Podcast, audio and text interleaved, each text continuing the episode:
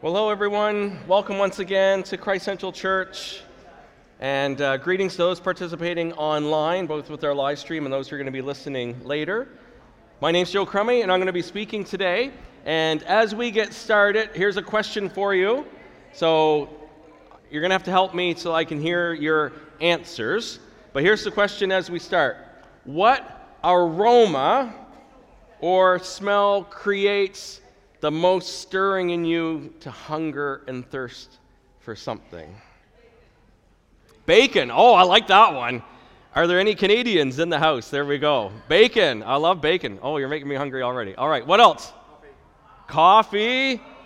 Okay, that's going to be a tie. I was going to say, does the coffee come first? Yeah, coffee always comes first. Chocolate. Okay, we're we're starting. What else? Orange juice.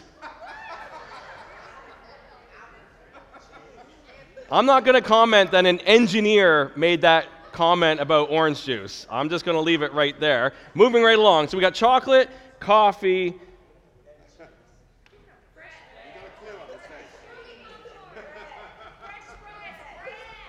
Thank you. We're getting there. Thank you. Bonus points for those who clued into that one.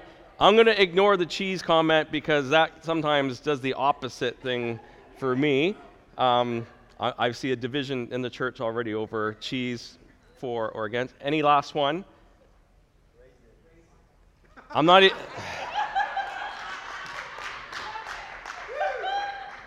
Moving right along.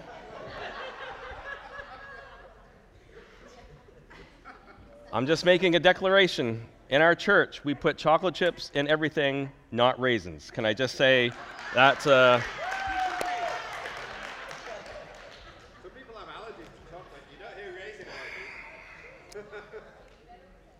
I'm just leaving it right there. Everybody else can't hear the rest of the comments, so we're just going to leave it right there. So here's some other ones I had down. Pizza, does people like, is that a good one sometimes? Okay. How about a barbecue?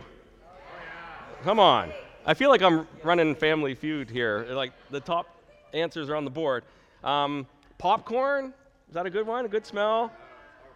Apple pie. Come on. All right. And we're getting there. How about, like, honestly, you can just smell it. Like, I just opened this up over here and people were already commenting. There's nothing like fresh bread. Santiago was like, You're giving some of that, right? And I said, Whoever's the highest bidder. so put your bets in now. No, that's all right. Fresh bread. Oh, man. Sometimes I'll come home and Angela will have fresh bread in the, slo- in the bread maker, and you know what? I didn't even think I was hungry until I smelt the bread, and then guess what? I felt hungry. Definitely. Whew. Well, did you know that bread is found all throughout the Bible in both talking about physical ways, like we see right here, but also with some spiritual connotations as well. And I always find it interesting that pretty much anywhere you go across the world and around the world, there's always some form of bread. It might look a little bit different. And across cultures and also back in history and right to present day, it's one of those things that is a constant all the way through. And this morning, I just want to take a quick run through and look at some of the examples of bread throughout the Bible and bring that right into us hunger and thirsting for the living God. So it's going to be a little bit maybe different from our kind of usual message. And but we're going to start with this. We're going to start with the story of the Bible. So this is just a quick review. We're kind of going through the whole Bible. But we have to understand God's Bible, it's God's revelation to us. God's revealing and speaking who God is, why we're created. And the story of the Bible, as we see right from the book of Genesis, God and His creation, Father, Son, Holy Spirit, Trinity, unity, community, family, fellowship, love. That's who God is. Created us, human beings, in His image, male and female, to reflect His glory and His creation and to be His image bearers. And what do we see in the Bible in Genesis 1 and 2? As God created the first humans, God dwelt with His creation. Adam and Eve placed in the Garden of Eden paradise, and we see this that God walked with Adam and Eve. Isn't that incredible to think? Because we sometimes think, God, where are you? And oh, if I could only talk to God. And to think that in the beginning, God walked with his creation and spoke. Makes you kind of wonder if you could do that, what question would you have for God right away? If you could just like, today you're going to be in the garden and you're walking with God. And God dwelt with his creation. And it was really, really good. And then we see very quickly on, we're only in chapter 3, so right away there's a train wreck right from the beginning. Satan, who had also been in God's presence, became selfish, wanted to become even greater than God. God cast Satan out of heaven with a third of the angels, and Satan went about and, in his nature of wanting to rob, kill, and destroy, set out to destroy God's creation, tempted Adam and Eve, and Adam and Eve didn't obey God, they didn't believe God, they got selfish, they thought God was holding out on them, and they ate of the fruit, the only one that they were not supposed to, even though God had given them paradise, and there were consequences for them disobeying God. And the number one consequence is this there was now separation from God. What happened? They were displaced out of Eden. And from that point on, life got hard. And we looked at some of those curses a couple weeks ago, didn't we? There's a curse for the serpent, there's a curse for the female, curse put on the male. And one of the key things is there was separation from God. So that intimacy of knowing God and being known by God was lost. And the rest of the story of the Bible, especially in the Old Testament, is this people are lost without God. We're in darkness. And we feel the effects of all of that, even if we can't put words to it. And that's been throughout history, and that's right to present day. And we see this God's redeeming story of how God wants to be and to dwell with his people. And God picked a guy named Abram who didn't deserve it. God picked, and God said to Abraham, Hey, I'm going to make you a father of many nations, and all the nations in the world are going to be blessed through you, all the people groups. And Abraham said, I don't know how you're doing but I'm going to believe because God, you said it. And we see this story of Abram who had no kids, God miraculously providing, and through that nation. And then we pick up the story and we see Moses, and we had all the way through, we had Joseph. Remember, they were in Egypt and they were there for 400 years in slavery, and they're crying out to God, and God raises up Moses to bring my people out. And what does he say? I want to bring my people out of slavery into a place where they can worship me. And he says, I want to give you a promised land. What, what's so important about the promised land? Yes, it's a land flowing with milk and honey, but what's the most important thing? I'm going to be with my people. I'm going to dwell with my people. And we see this whole story of Moses and how God presenced himself. And this is amazing. The God of the universe presents himself in a box, the Ark of the Covenant. And if you read the Old Testament, and I've just been going through it, I told you, I'm in that, we're here at the end of February, so I started January 1st reading from Genesis through, and sometimes it, it's, there's a lot of repetition.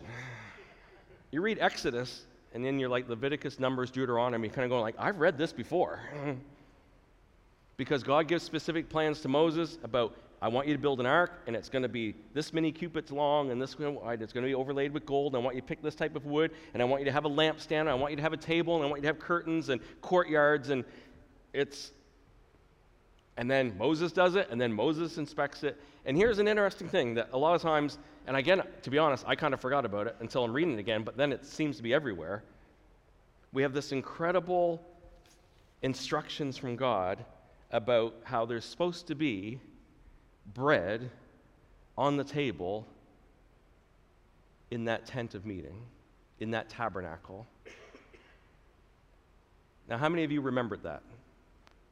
Marley back there, I'm seeing. Don't worry, I forgot about it as well. Thank you, Jody. And this is what, just quickly, this is what we read Exodus 39 36. Moses inspects the tabernacle where God's dwelling, and we read this.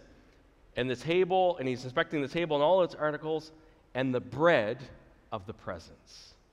Exodus 40 23. And Moses set out the bread on the table before the Lord as the Lord commanded him. Leviticus 24 8. Instructions were given regarding the oil and incense and bread before the Lord. Quote, This bread is to be set out before the Lord regularly, Sabbath after Sabbath, on behalf of the Israelites as a lasting covenant. Numbers 4 7.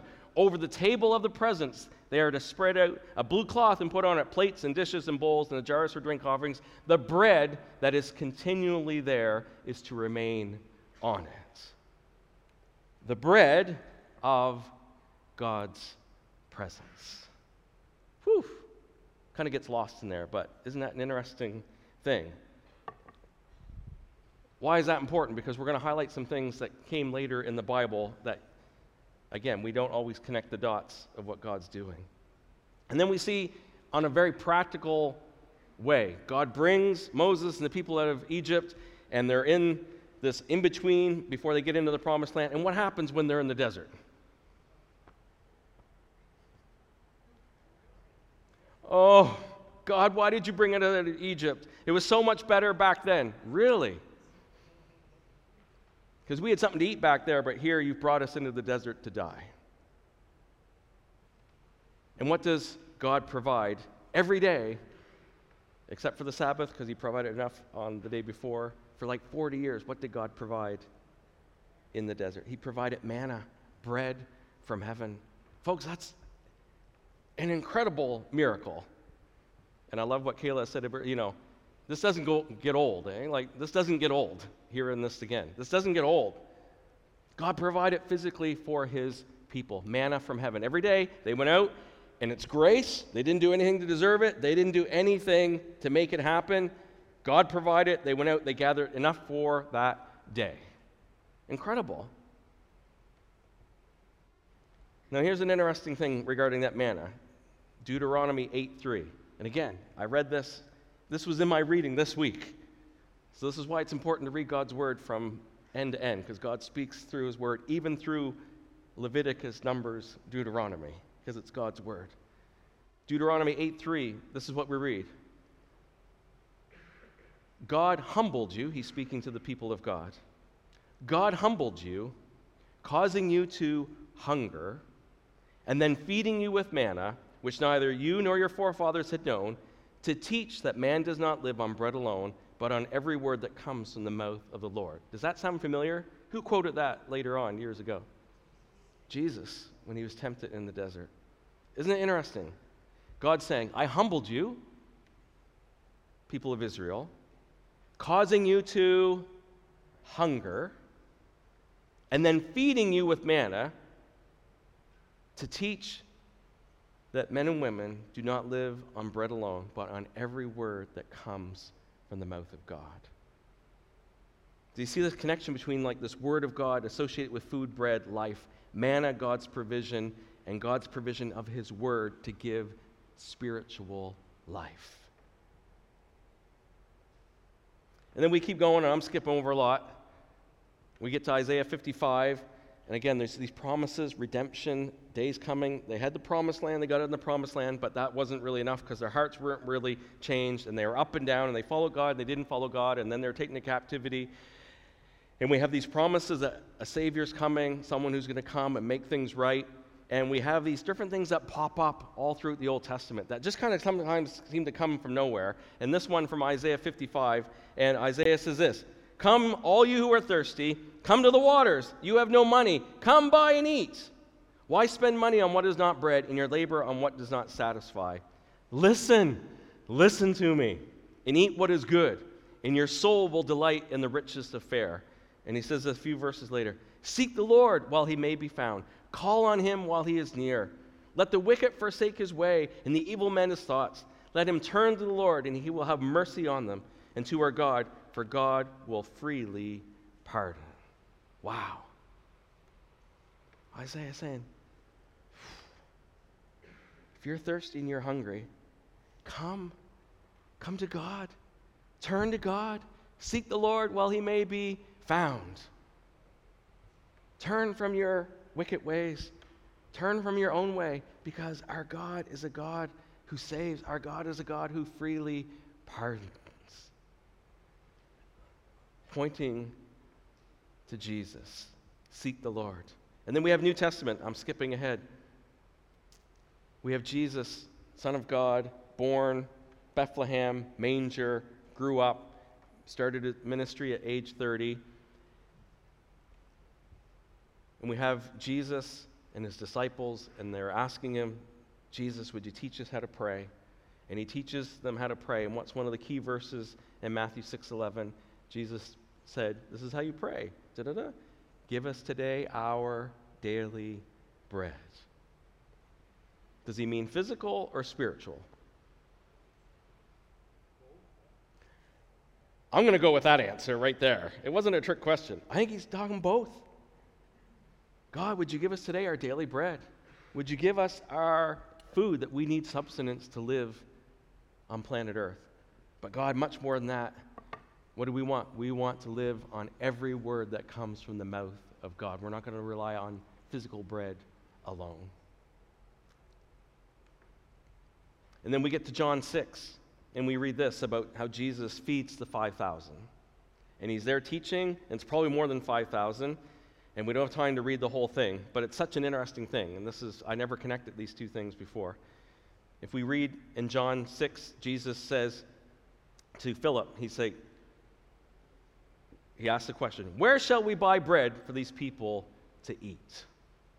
So you got 5,000 people there. He says to Philip, Hey, what day of the week are we? Are convenience stores open? Like, you know, where are we going to get food? Where are we going to get bread? Is this a familiar phrase? John, early part of chapter 6, he says this. He asked this only to test him, for he already had in mind what he was going to do. Now, I find that really interesting. Deuteronomy 8 3, God says to his people, I made you hungry because I was testing you. Jesus is saying to Philip, Hey, Philip, we got, you know, five to 8,000 people here, give or take a few. Where are we going to find bread for everybody? And he said this to test him, for he already had in mind what he was going to do. And Philip said, Jesus, like, even if we had eight months' wages, we wouldn't have enough money to buy bread for these people. And yet Andrew comes and he says, Well, this guy has five loaves of bread and two fishes. And Jesus takes it and he thanks God, he breaks it, he sends it, and there's more left over. Now, Jesus gets their attention, and this is where we're going to pick up the story. Jesus gets their attention, and they begin to ask him. So let's pick it up. I think we have the scripture up beginning at John 6 28. And we read this. Then they asked him, What must we do to do the works God requires? So, in their culture, very much do, do, do, works based. And Jesus answered, incredible answer. The work of God is this to believe in the one he has sent. So they asked him, What sign then will you give that we may see it and believe you? Or what will you do? Our ancestors ate the manna in the wilderness, as it is written, He gave them bread from heaven to eat. That's the story we just were talking about. And Jesus said to them, Very truly, I tell you, it is not Moses who has given you the bread from heaven but it is my Father who gives you the true bread from heaven. For the bread of God is the bread that comes down from heaven and gives life to the world. Sir, they said, always give us this bread. Then Jesus declared, I am the bread of life. Whoever comes to me will never go hungry, and whoever believes in me will never be thirsty. I'm sorry, I'm just going to read a couple more verses, which I don't think are up there. At the end of the chapter, Jesus continues. He says, Very truly, I tell you, the one who believes has eternal life. I am the bread of life, he says it again. Your ancestors ate the manna in the wilderness, yet they died. But here is the bread that comes down from heaven, which anyone may eat and not die. I am the living bread that came down from heaven. Whoever eats this bread will live forever. Whew! That is either a completely true statement for everyone or it's completely false. There's no in between. Do you hear what Jesus is saying? Jesus is saying, I'm the bread of life who's come down from heaven. And your work is to do this you're to believe me. And if you believe me, you're never going to go hungry spiritually again, and you're going to have eternal life.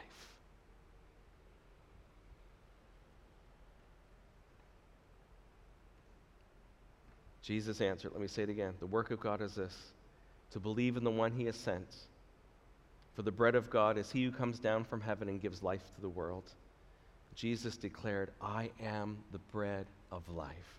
He or she who comes to me will never grow hungry, and he or she who believes in me will never be thirsty.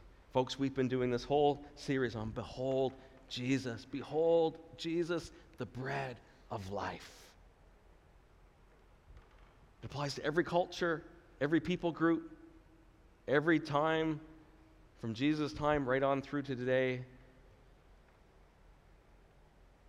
Jesus is saying, I'm the bread of life. I am the presence of God. I am God with us. Emmanuel, God with us.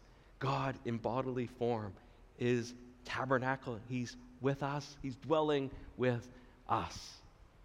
And Jesus saying, I'm the bread of life. If you're hungry, and let me just read off some things that we get hungry for. Jesus says, If you're hungry for these things and you believe in me, I will satisfy. How's this? Are you hungry for real identity? There's something how God's made us that's been lost, that we just crave identity. We crave some something in us just craves that someone will label us in a good way that we can feel good about ourselves. And of course, we know in our world that's really tricky with social media because when you put something out there to get your likes, and if anyone disagrees with you, it's a crushing thing. Or maybe we don't get as many likes as we thought we should, or more people got more likes than what. We've talked about it. Our identity based on anything external. That's a crushing thing. But Jesus is saying, He's the bread of life. He's the one who gives you identity. How many people ever, you ever, ever desire to feel loved? Accepted, safe, secure, whole? Anyone? Significance. You want your life to count for something? You want your life to be important? Jesus is saying, I'm the bread of life. I'm the one who satisfies all of these things. No wonder they're saying, Jesus, give me that bread continually. It's like the woman at the well. Jesus, if we had gone on earlier, Mark spoke about the living water last week, so I picked the bread of life for this week because he covered the living water. Same thing. The woman at the well, just two chapters earlier in John 4, she's at the well, hard work, trying to get physical water, and Jesus says, I'm living water. If you drink from me, you'll never thirst again. She's like, Give me this water. Mm. Jesus saying, I'm the bread of life, I'm the living water. If you're looking for an experience, I just want to live life to the full. I want to experience life. Jesus is saying, Taste me, encounter me. I'm the one who satisfies. And Jesus goes beyond even this physical world and he says, If you believe in me and are satisfied me, I give you eternal life. You're going to live with me forever in paradise. And you say, What do I have to do? What do I have to do? What do I have to do to get this? Believe in the one whom God has sent. What do we mean by it, believe? We're saying we're putting our trust, we're accepting who Jesus says he is, we're receiving what he wants to give us. And, folks, it's not just a belief like factual belief, which is true, but it's a relationship. So, I could say this morning, I factually can give you a lot of facts about Angela Crummy. Mm. I can go on her social profile and I can tell you lots of different things about Angela Crummy, and I can say, and sometimes that's what we think about Jesus. Well, Jesus was born oh, about 2,000 years ago ish. You know, Jesus said this, and Jesus claimed that, and people say this about Jesus and different things. It's not just believe, as in like acknowledge that Angela Crummy exists, it's a relationship. So 26 years of marriage, five years of knowing Angela before that, knowing her now for almost 32 years. I can give you lots of facts. But I know Angela Crummy. That's what we're talking about. Believing, trusting. And the Bible says this when we sort of do that for the first time, when we're saying, Jesus, I'm all in, that you're the bread of life, and it's not my works, it's not my efforts, it's like a gift. It's like that manna from heaven. Like those guys and gals just woke up every morning and it was there. God provided. It and when we say, Jesus, I believe that you're the provision, you're the bread of life, that you satisfy all these things, the Bible talks about salvation, that we're believing the one whom God has sent for eternal life and for a relationship with God. That we're turning from our own ways. We're putting our faith and our trust in Jesus. That Jesus, I want to start this relationship with you, believing that you are actually drawing me. And I'm hungry, and I'm thirsty.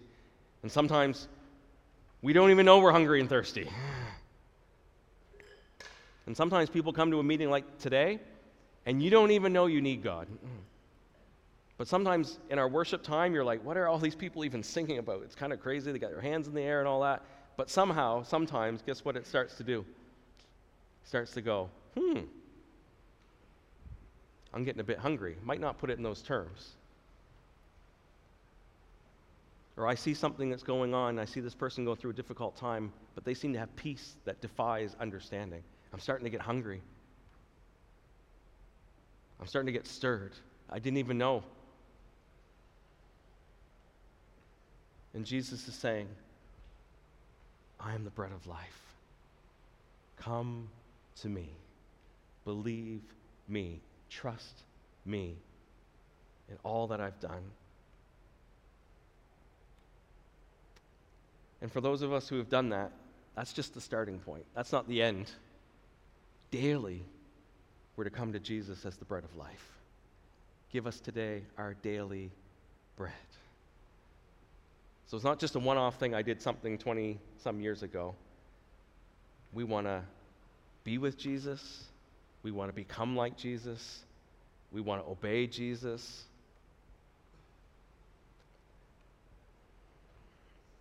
So here's the thing I want to try to convey just in the last couple of minutes.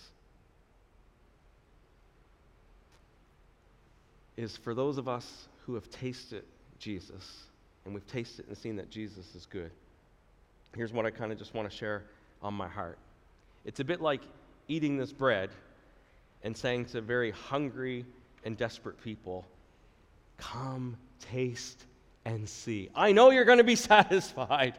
I know this is going to do you good. However, we can't force you to do anything or to believe anything. All we can say is, and so last Sunday, we're worshiping God, and I know because I was helping lead the meeting, and tell, trust me, one of the hardest things on life is to try to lead a meeting like ours because you're trying to discern what the Spirit's doing.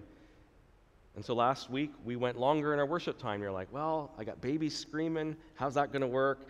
I got kids are supposed to be doing this, and Mark's going to be preaching, so I don't want to take away from his time. And you got all these things going through, and yet we're just like, you know what? I think God just wants us to keep pressing in to Him. And folks, I was a complete mess. I was bawling my face off. I said to Mark, Tag, you're you can end it because I'm undone. Because in the presence of the living God, we were encountering God. And folks, I was weeping. And here's what I was weeping for I was weeping because in my heart, I just want all of you to experience Jesus in a way similar to what I've experienced Jesus. And I fail sometimes to try to articulate, communicate, preach, pray, demonstrate that Jesus is the bread of life And only if you would just taste of Him. That Jesus satisfies significance, hunger, identity, acceptance, peace. You go through the list. Hardship, trial, tribulation, rejection, forsaken. Jesus is a friend that sticks closer than a brother. And somehow, in God's presence,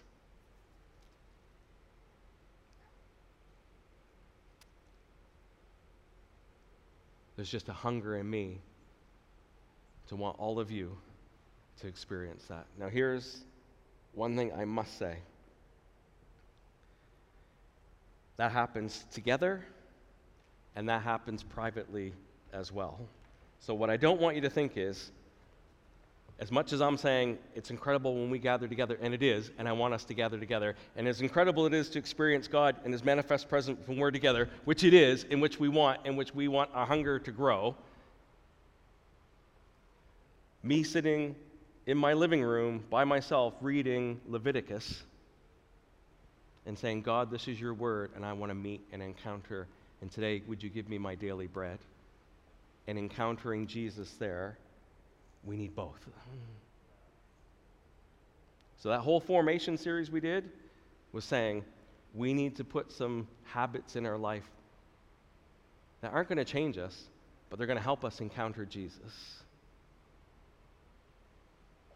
And so, my plea to you this morning is I pray and I would love for you to encounter Jesus when you're on your own, when you're at your life group, when you're at a prayer meeting, when you're at us and at your workplace and in your family and when you're playing sports and when every, no matter where you go, that the bread of God's presence is with you.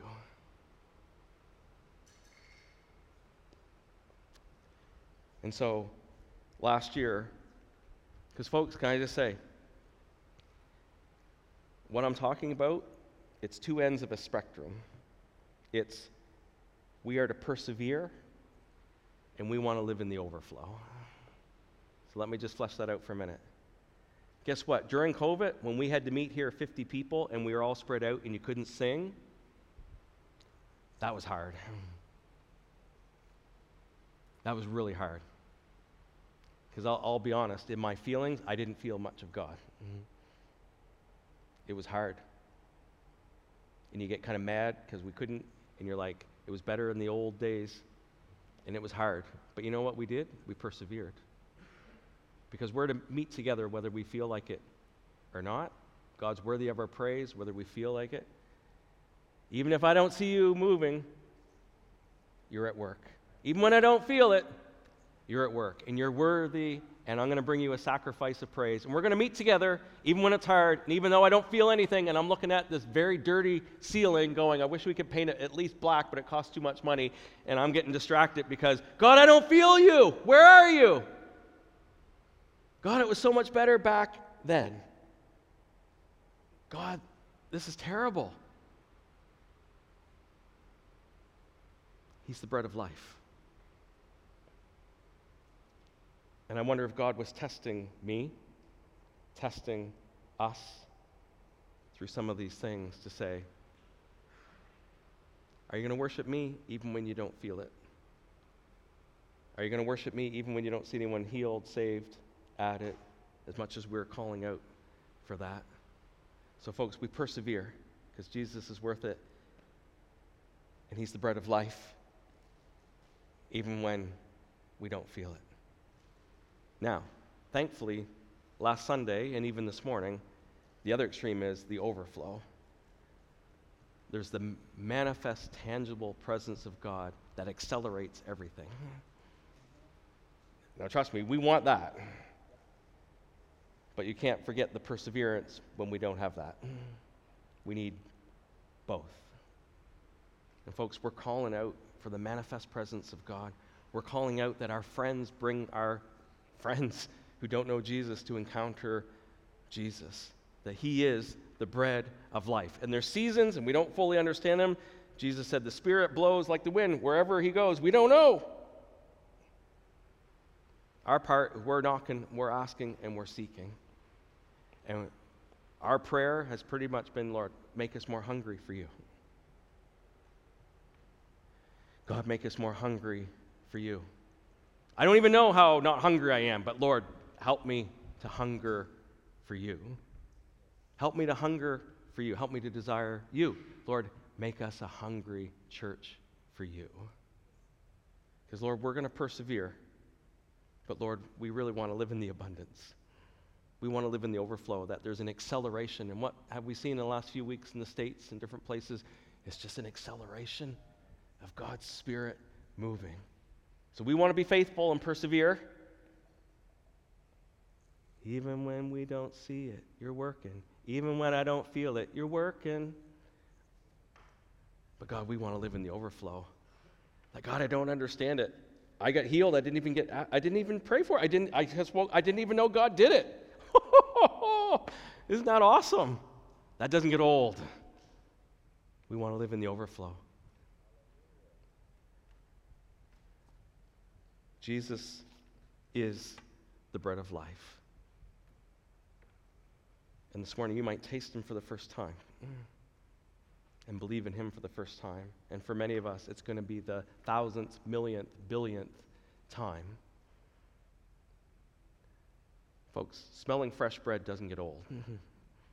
Oh, I smelt it last week. You know, I smelt it 20 years ago.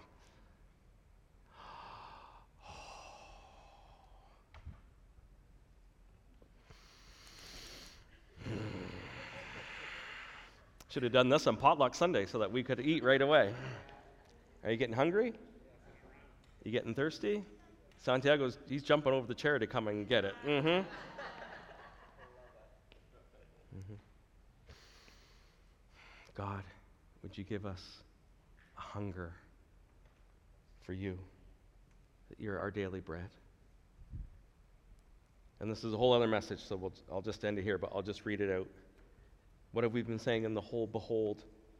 When we behold Jesus and we know who Jesus is, what do we say? We become like Jesus. We get his identity and we become. So, guess what, folks? We become the aroma of Christ everywhere we go. And Paul said this in 2 Corinthians. We'll just end. 2 14 to 16. I think we have this one up here. Paul says, But thanks be to God who always leads us as captives in Christ's triumphal procession and uses us to do what? To spread the aroma of the knowledge of Him everywhere. Speaking of Jesus. For we are to God. Isn't this incredible? This is our identity, folks. This is who we are as followers of Jesus. For we are to God the pleasing aroma of Christ among those who are being saved and those who are perishing. To the one, we're the aroma that brings death, to the other, an aroma that brings life and who is equal to such a task? Folks, we bring the presence of Jesus everywhere we go. We are the aroma of Christ. And to some, we are the smell of death. Have you had that experience where you bring a Christian perspective, you bring something, and it's not welcomed? And it's hard, and it's, it's hard to face rejection. It's hard to not be liked. It's hard but we're the aroma of Christ, and to some, we're the smell of, we're the stench of death. And that's hard. And Paul says, Who's equal to such a task? Like, that's hard. Well, that's why we need the Holy Spirit and we need each other. But to some, we're the smell, we're the aroma of life. And if you're a Christian here this morning, you probably have people that have been brought into your life by God that were the aroma of life that helped you find good bread in Jesus Christ. They were the aroma of life. We just don't know everywhere we go which one we're going to be. That's why we need to keep beholding Jesus. We need to keep feeding on Him. We need His Holy Spirit, and we need the encouragement of one another for us to be the aroma of Christ everywhere we go. Because to some, we're going to be the smell of death, and to others, we're going to be the aroma of Christ. So, folks, as we end, are we hungry for God? And you know what? Mark said it last week. You can be honest and say, No, I'm not. You got to be honest. You can't fake it. But if you're not hungry, God, can I just ask you to pray this dangerous prayer? God, would you make me hungry for you? Question Is Jesus the bread of life to you? Have you tasted and seeing that Jesus is the bread that satisfies? And you can do that today. You can believe, not just head knowledge, but you can trust and begin that relationship. You can be with Jesus every day. You can become more like him. And we want to do that personally, together. We want to persevere and we want it to be accelerated. And as we put in our faith and hope in Jesus, and as His Holy Spirit lives in us, Christ in us, the hope of glory, we are the aroma of Christ. I'm going to ask the worship team to come, and we're going to take a few minutes just to focus on Jesus and to pray some of those prayers, asking God to make us hungry. If we're hungry for Him, asking that God would come and fill and satisfy. So if you're able, why don't you stand?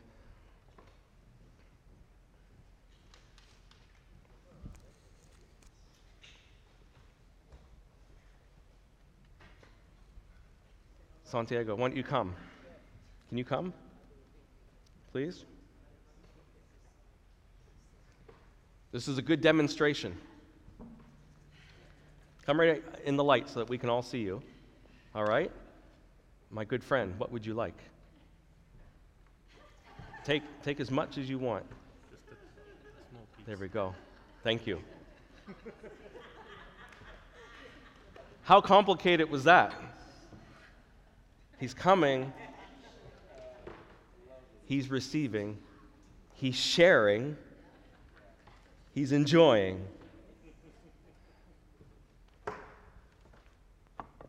The physical speaks of the spiritual.